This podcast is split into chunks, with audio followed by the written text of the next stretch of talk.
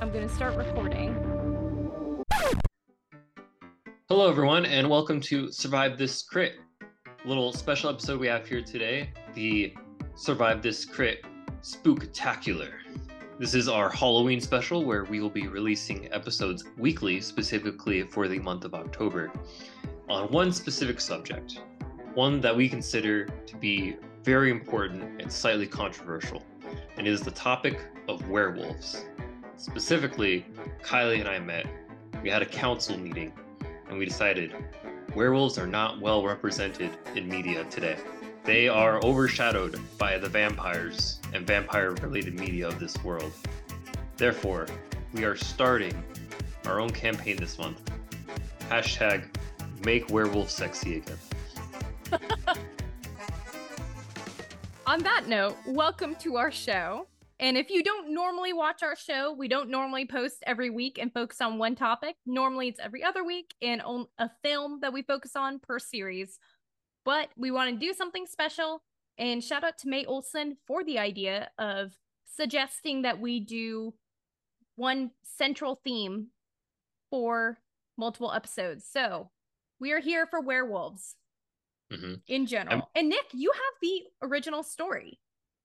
I do. But before we get started on that, Kylie, I just want to remind our audience really quickly remember to like our videos and subscribe. What is it? If you're watching on YouTube, make sure feel free to leave a comment or, you know, you can also leave comments on Apple Podcasts or anywhere like that. Yeah, just uh, help us feed that algorithm, everybody. So, Kylie, are you hungry like the wolves for knowledge? I am hungry like the wolves, as according to my notes here, I am a werewolf on the full moon. I got delicious bits of information to share. All right. Well, let's start from the beginning, shall we? We So, shall.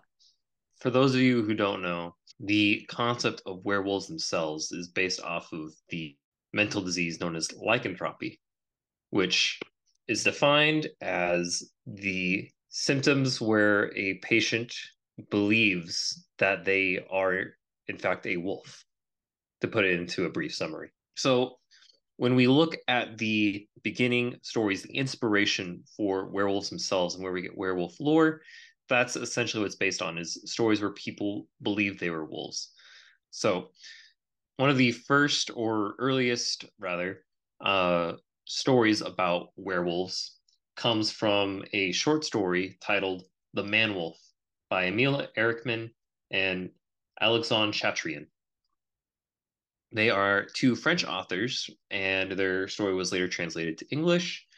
Um, they wrote the story in 1876 the story follows a German doctor named Fritz who is guided by his foster father Gideon as they venture to Castle Nideck to help the count of the castle as he suffers from lycanthropy. Now, at the time, they don't exactly know that it's lycanthropy. They just know that every year around the same time, he suffers from wailing and uh, seems to be driven insane. And it's always uh, right around the time that a woman that they consider to be a witch called the Black Plague appears in town. That's right. Oh, they refer to the they this woman is so nasty that they refer to her as the Black Plague. That's a good nickname, honestly. Like Marvel should be snatching that up, make it a supervillain. Oh, I bet. I'm sure there's someone like that already. Anyway, so one night, uh, Dr. Fritz finds that basically the Count is behaving. He's basically experiencing some wolf like behaviors, uh, howling, and they uh, they also hear someone off in the distance, which they later find to be the Black Plague woman herself, uh, howling in response.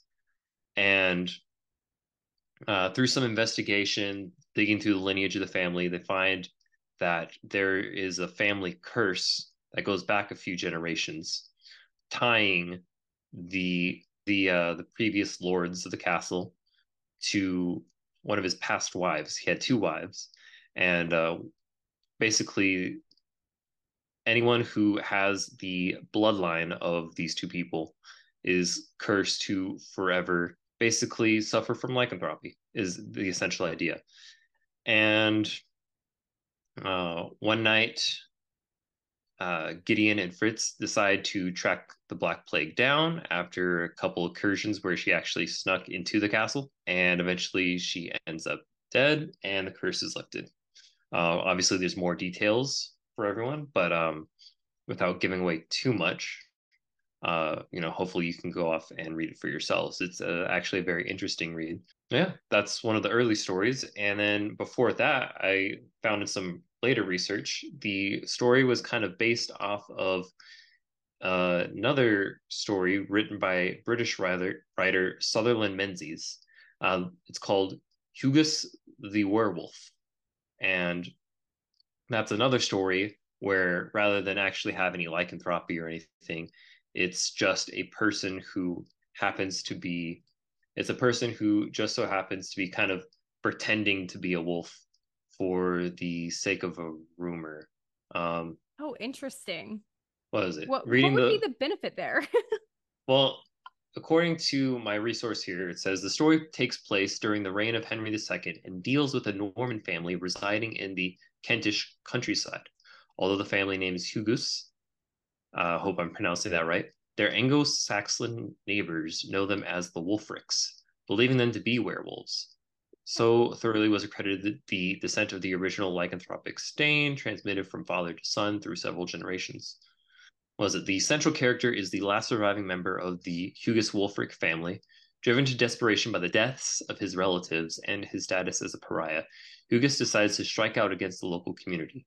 Wearing a wolf costume, he masquerades as the supernatural creature that his neighbors believe him to be and obtains free meat on a regular basis by intimidating the local butcher. That's awesome. I mean, meat is so expensive now. I mean, maybe I should try something like that. Maybe I can get meat for a better price. It's crazy how expensive it is to buy steak. Yeah.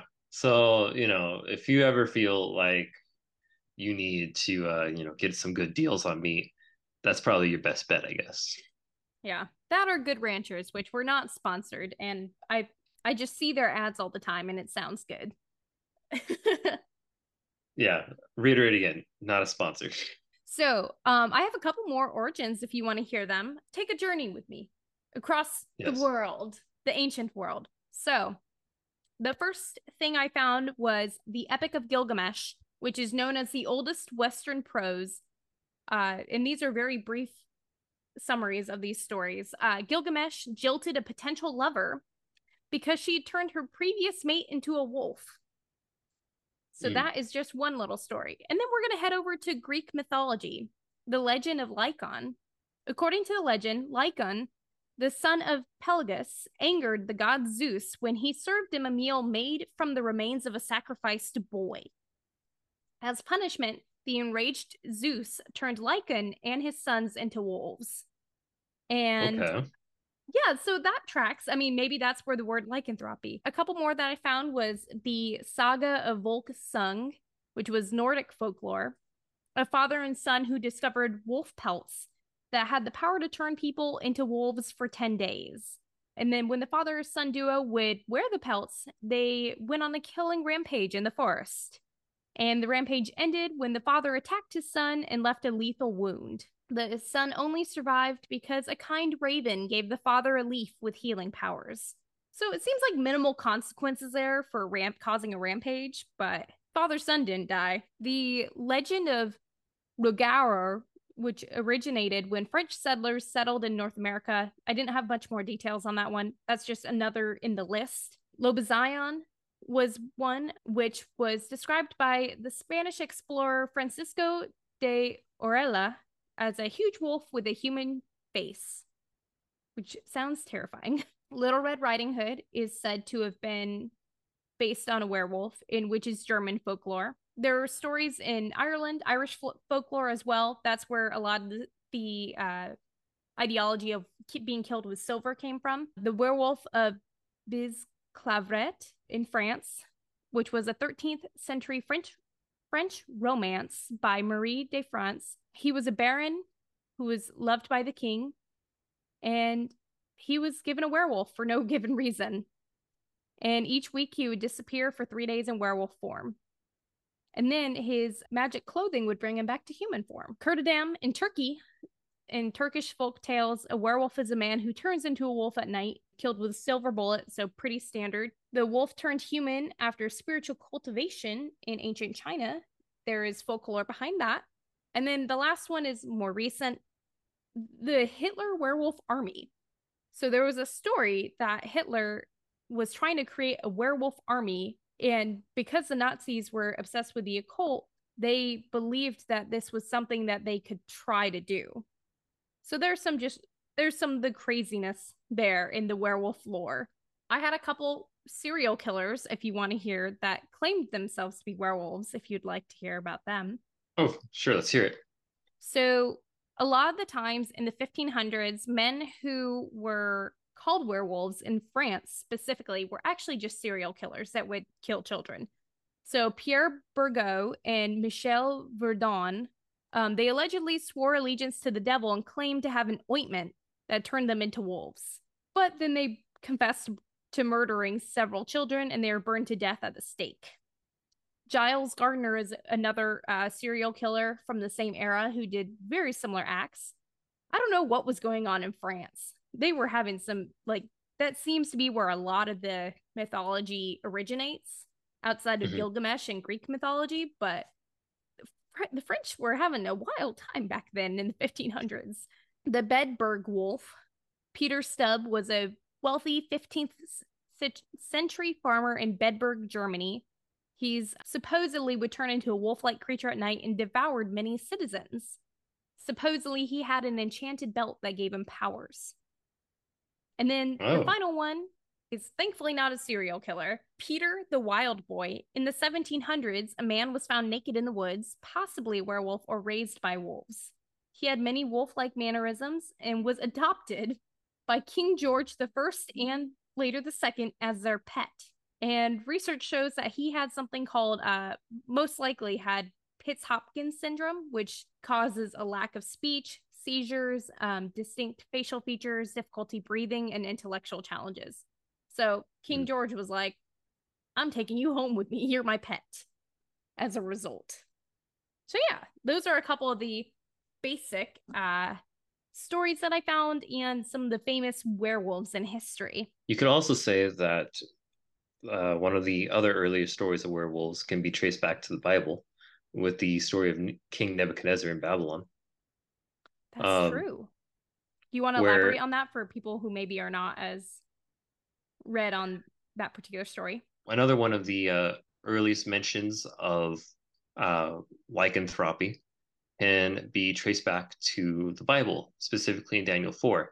Now, no mention is made specifically specifically of lycanthropy, but in Daniel 4, we hear about King Nebuchadnezzar and how he begins to dwell among the beasts and his basically starts to grow hair that's as long as uh, birds' feathers. And uh, he begins to walk on all fours and things of that nature. Oh, cool. I didn't realize that. I never made yeah. that connection. And this was a um, result of his pride and God punishing him for his pride.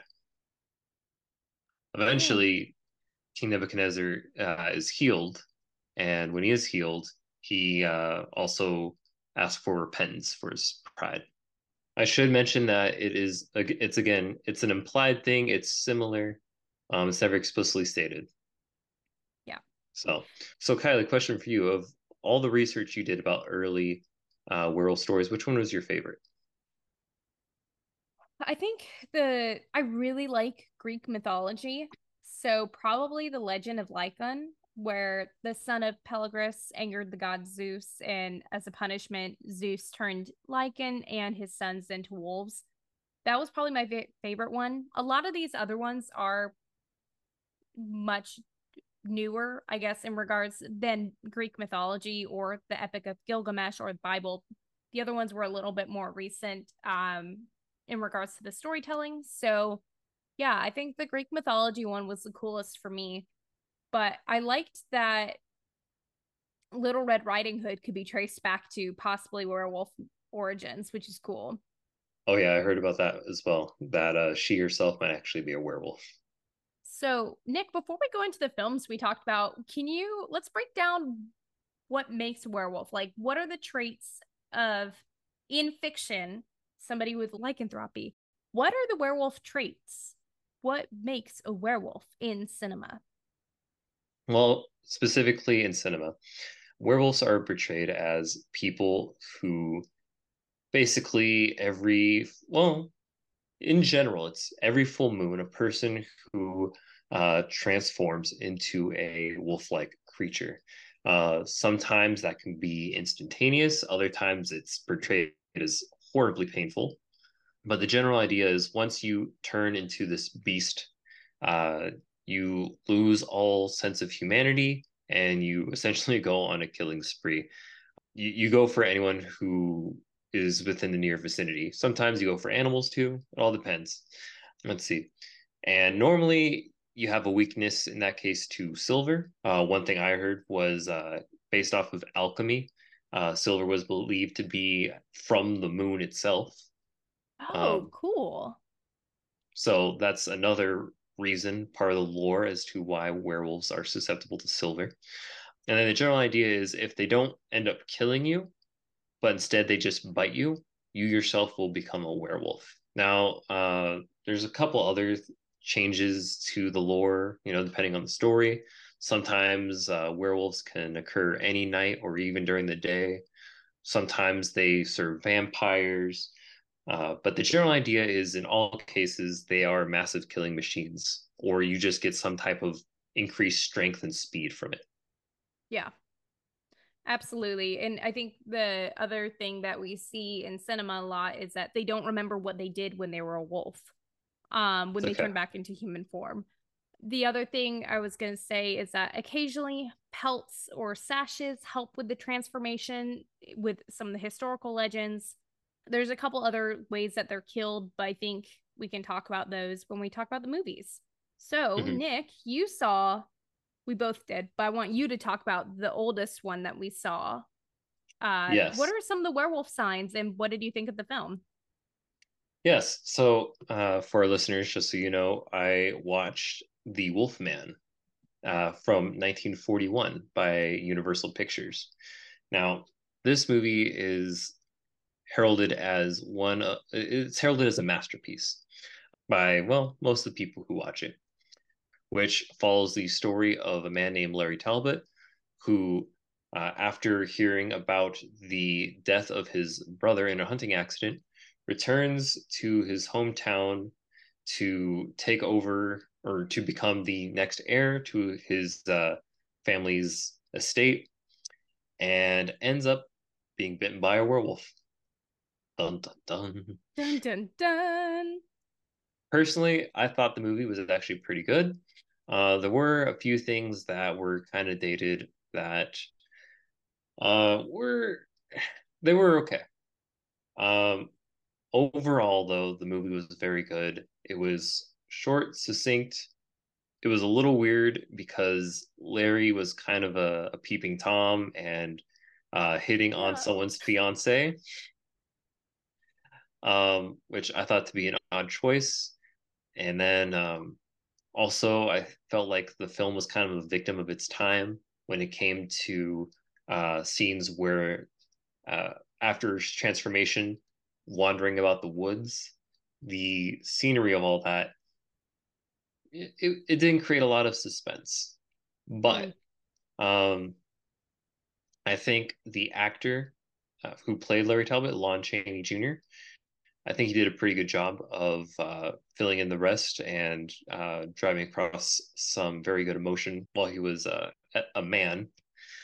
And I, I think he also just did a good job in terms of portraying the insanity that someone could suffer from basically being accused of someone else's uh, death when you have no recollection of it at all.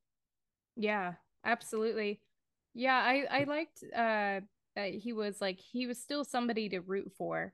So what was mm-hmm. the transformation signs like for him? I had a couple notes on that as well, but I'd like to hear what you noticed. Um, the transformation was something that was a little disappointing to me, mostly because it goes to the route of instantaneous transformation.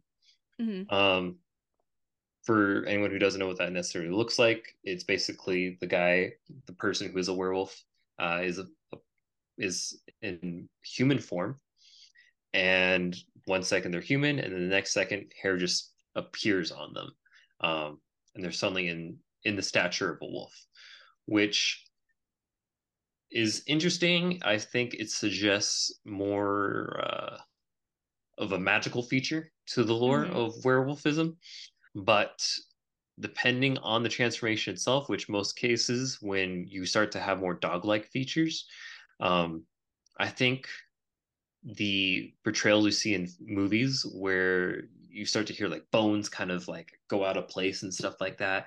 I think that's a little bit more realistic because basically if your face is turning into the shape of a dog and your brow starts to get a little bit bigger, your bones are literally moving at that point. Yeah. Um I would agree with you on that. Like I was a little disappointed, but it was the 1940s and like when the first werewolf films made on film. I will yeah, say a I... theme that I noticed was the pentagram. Um, the pentagram was the symbol of the werewolf, was which was interesting, and the bite mm-hmm. that the werewolf gives is a star shape as well. So that was the only film out of all of them I watched where that was a continuous theme, as well as the gypsies' uh, poetry about the werewolf becoming a werewolf, as well as the spell that like turned it back.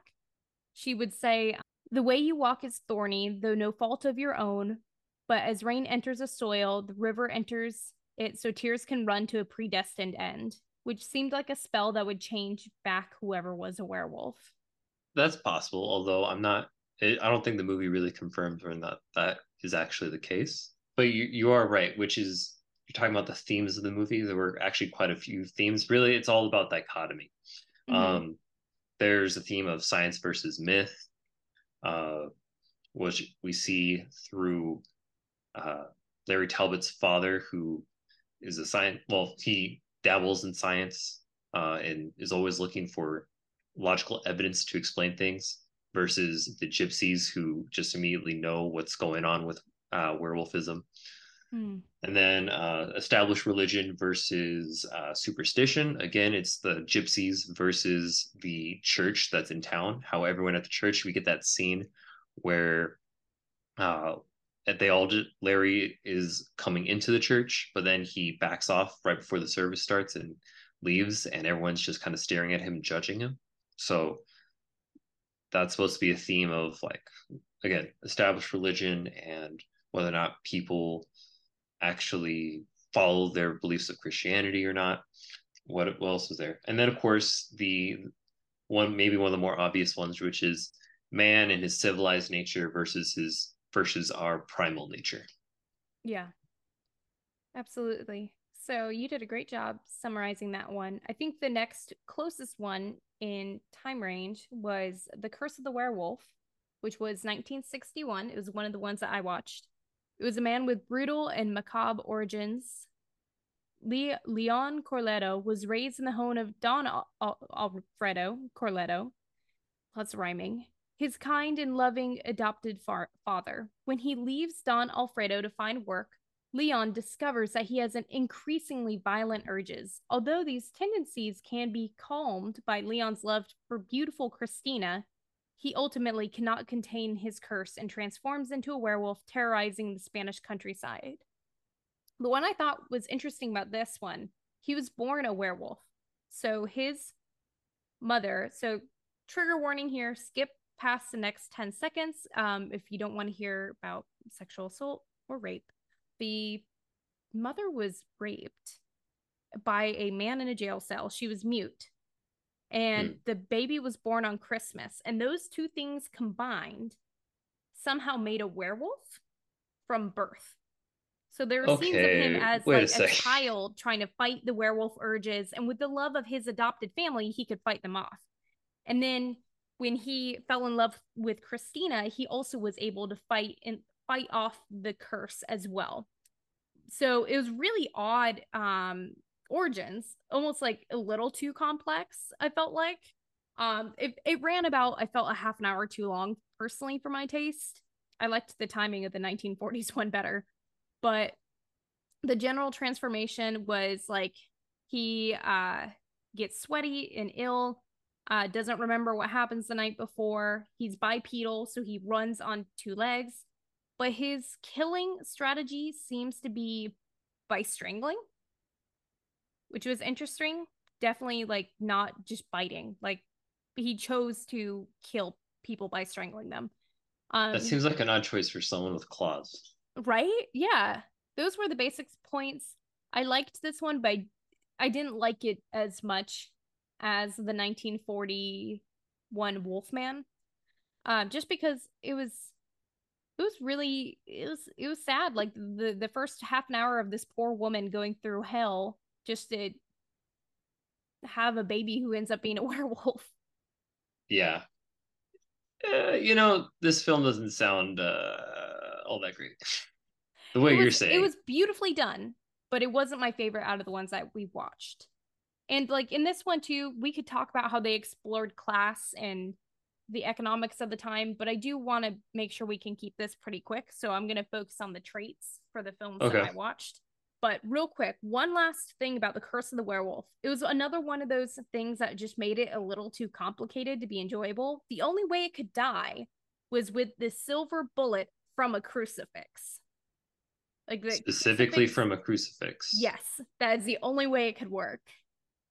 I mean, it kind of, I mean, it just plays on that holiness sense a bit, but you know that's not the traditional way that the lore works. So yeah, a little it was, odd. It was it was like the movie was trying really hard to do something just a little bit different. The next one I saw was American Werewolf in London, 1981. David and Jack, two American college students, are backpacking through Britain when a large wolf attacks them. David survives with a bite, but Jack is brutally killed. As David heals in the hospital, he is plagued by violent nightmares of his mutilated friend, who warns David that he is becoming a werewolf. When David discovers the horrible truth, he contemplates committing suicide before the next full moon, which causes him to transform from man into a murderous beast. I loved this one. It was really well done. Uh, the chemistry was great. It was a good time. The transformation itself, so intense pain, like this actor went through a lot of pain getting naked. We watched him grow hair, which was probably the grossest part for me. Uh, it was really unnerving the way they did it. They literally showed his skin just growing hair at a rapid rate. A slow and painful transformation. He walked on, he was on all fours, so more like a traditional wolf. He looked m- the most like a traditional wolf out of the 1940s and the 1960s film. So he no previous memory of what happened, but mind and body feel great afterwards. Murder victims are half eaten, but his death was a little different. Just getting shot killed him. It wasn't a silver bullet thing, it was just getting shot. So it's a little bit harder to be an American werewolf in London. You're going to just die by a regular bullet. Eh, you know. But I do recommend that one to anybody who's seen it or not seen it. It was beautifully done the chemistry and the relationships were just awesome. So, Nick, you saw the next one in our time order. Oh, yeah. So, next one I watched was Teen Wolf from 1985, a more light-hearted film. Uh, the transformations were again that instantaneous transformation we were talking about earlier, and this, as I was saying, took a lot more of a uh, a light-hearted view on werewolf transformations. Michael J. Fox stars in the film as a teenager who is terrible at basketball, but then for some reason, when he turns into a werewolf, he suddenly becomes amazing at it. That's awesome. And it was a little weird because they kind of equated werewolf transformation to uh to erections at one point. Oh, interesting. Teen boy, um, I guess that makes sense. But well, the idea odd. the idea is that the transformations are not caused by phases of the moon or anything like that but rather by heart rate. Oh. So any type of stressful or um, exerting situation he gets himself into, loss of emotion, like uh, loss of control of his anger, anything like that, could cause him to become a werewolf. Basically, he doesn't really go through any type of suffering, anything like that, until later on when uh, all the kids who thought that he was so cool because he was a wolf man turn on him because he kind of uh, loses it at a school dance when a bully just keeps egging him on. But he then has to discover in the championship basketball game, Kylie, at all times. So the whole time he's carrying his team uh, to an undefeated uh, record. Was it just basically playing one on five basketball? Everyone else resents him. Everyone on his team resents him for uh, basically becoming a ball hog. And then at the final game, which just so happens the opposing team has that same bully that was messing mm-hmm. with him at the school dance, he decides to play the entire game as a regular human. And through teamwork and just belief in yourself, they happen to win the championship game. Oh my gets, goodness. And he gets the girl who was it? She's the girl next door who he's constantly overlooked and immediately friend zoned at the beginning of the movie. That's awesome. That's yeah, so the transformation there is totally different too, especially because as a child, it's like a lot more control there. Teen Wolf, that isn't there a show, a Teen Wolf show too? Because it, yes. it seems like uh, it would have been a franchise.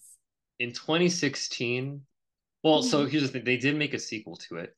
Oh, um, oh, okay. I did not watch that. It was a lot more unpopular.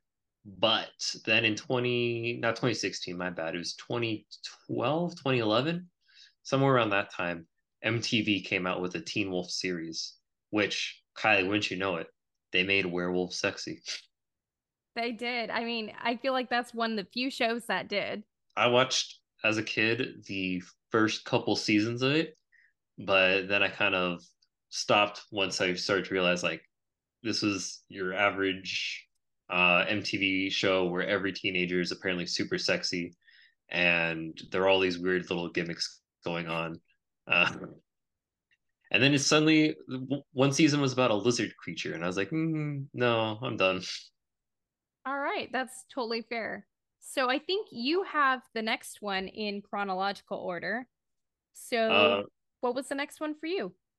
Next one for me was the remake of 1941's Wolfman in uh, the 2010 version, starring Benicio del Toro and Emily Blunt.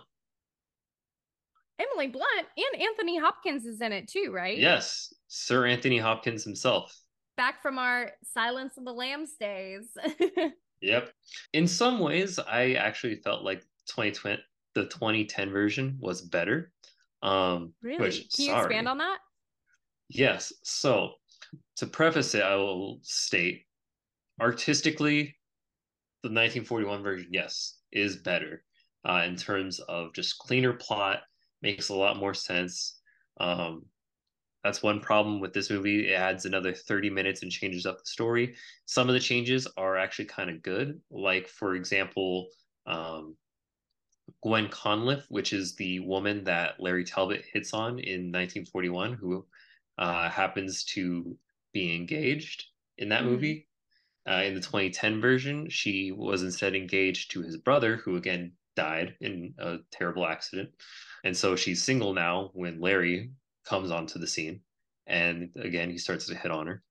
Um, of course. yeah. It does also have the horrible sin of using too much CGI, especially for the CGI werewolf. I'll say the only part where I didn't mind the CGI was the transformation because it actually went through the process of showing the painstaking details of going through the transformation. You see the bones start to shift and move and his face move and everything. But besides that, you can tell that the uh, crew of the film really leaned on the dark lighting to help kind of mask the bad CGI. But it did end in a wolf, a werewolf v werewolf fight between Larry Talbot and his dad. So we get Benicio del Toro fighting Anthony Hopkins. Oh, that's cool. but the other main difference from the film is uh, turns out Larry Talbot's father is uh, also a werewolf, and he would every full moon lock himself in a crypt so he didn't escape. But then one night he succeeded in a uh, well, he accidentally got loose and went on a killing spree, and then decided he actually liked it and decided that now every full moon he would uh, go ahead and start killing. Dang.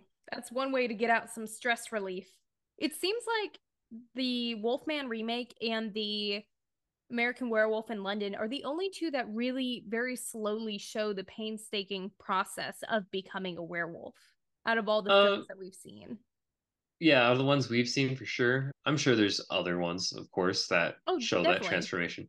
Um, the other thing I thought was funny enough to be worth mentioning was just how horrible Benicio del Toro looked as Larry Talbot. I mean, he had like some type of weird 1800s bowl cut going on. He looked he looked like he was just a total creep the whole time. Like his eye he had like these weird shadows around his eyes and he just like he would stare at everyone like this like so if we're talking about the characters of Larry Talbot, I definitely like 1941's version a lot better. He was a lot more of a charismatic man. Mm, yeah. I will say that because I saw that one as well. And I was like, yeah, he's being real creepy, but he's also being very charming and not like murdery about it. Exactly. So respect that. The last one I saw was Werewolves Within, the 2021 film based off of the video game. So, a snowstorm traps residents together inside a local inn where newly air- arrived forest ranger Finn and postal worker Cecily must try to keep the peace and uncover the truth behind a mysterious creature that has begun terrorizing the community. So, this one, I liked the message. There was like a message of kindness throughout, which was cool. I will say, overall, this one was not my favorite. It's a horror comedy, but and I know this is contrary to what our guest in the next episode thought. I just thought the pacing was really slow for something that should be funny. And the the mm-hmm. characters were so big. Each character was really big that they honestly kept kind of overpowering each other. Because there was a lot of ensemble scenes, but it was hard to focus on the talent of each character because each character was doing this much and they were just overpowering each other. I felt like the whole time. The werewolf transformation for this one, the way they shot it, it almost made it look like the werewolf was invisible for the first half, but it looked very human. And I'm not going to give spoilers for those who want to watch it on who the werewolf is since it's a mystery, but it looked more human, I think, than any of the other ones that we'd seen. The biggest transformation was the face. Um, they had claws, but they did jump around and have the agility of a werewolf. And it was not killed with silver. It was killed with a stick through its neck. Oh, okay. A lot yeah. simpler. Yeah, I know. I thought so too. So there was definitely some humor in it, but I do think it was a lot of really talented people kind of shuffled in an odd way. So, out mm. of the films that you saw, what was your favorite? If I had to pick one, I mean, oddly enough, the one I would watch again would be the 2010 version of The Wolfman, only because I felt like it was probably the scariest of the 3 mm-hmm. Um, you know, it's not necessarily as good as the original Wolfman, but it does a lot better at uh, creating a sense of suspense and horror. At least coming as someone who was born in a much later time period than uh, when the original came out. So, yeah. you know, victim of its time, unfortunately. Um, yeah. But I would encourage anyone who's curious to go watch the original first. It is actually a good film. Yeah, make sure to check out all these. We want to hear your thoughts. If you're like, no, you guys are dumb, we liked this film, let us know. We're not perfect in in our reviews of these. These are our opinions. I personally mm-hmm. loved American Werewolf in London. I thought it was really well done, as I said earlier. And we do see some werewolves on TV and film, like you mentioned earlier, but they're oftentimes sidekicks or they're on B list movies. They're just not as popular. So, mm-hmm. why do you think werewolves aren't in film and TV more? Why aren't they sexy? well, reason I think they're not sexy, honestly, is well, what I've typically noticed in different vampire genre films and TV they typically kind of bash on werewolves as being mm. dogs, you know. Um, they're seen as lesser compared to vampires. And in terms of 1v1 raw strength, for sure, like I probably would believe that a vampire would beat a werewolf. but honestly, I think werewolves are much cooler. So, I mean, the, the idea of being part animal, having that speed, that ferocity, it's always been exciting to me. Maybe too, people just not enough people are furries, I guess. Oh my gosh. Apparently not, because werewolves are not as popular as sparkly uh, vampires. So Nick may have just revealed something about himself with his uh, fuzzy blanket and all that in the background. Is that a tail back there? no, I'm just kidding. Uh, no, that is a fuzzy pillow and a hedgehog. So, okay. Well, I agree with you there. Like, they are kind of. I do like werewolves. I can see where making stories around vampires is easier because the traditional lore with werewolves is they don't remember what they do when they're werewolves. So I think over time, a lot of the films kind of get a little repetitive in that way, where they are kind of victims of becoming a beast, whereas vampires are actively choosing to create destruction through their order, whereas werewolves are agents of chaos, but they're yeah.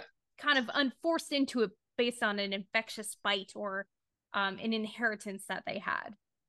Yeah, and I think you you bring up a good point there, which is uh was it if I might add it add in a little bit more to it, it seems like it's almost easier to have creative freedom when it comes to power sets with mm-hmm. vampires, just because of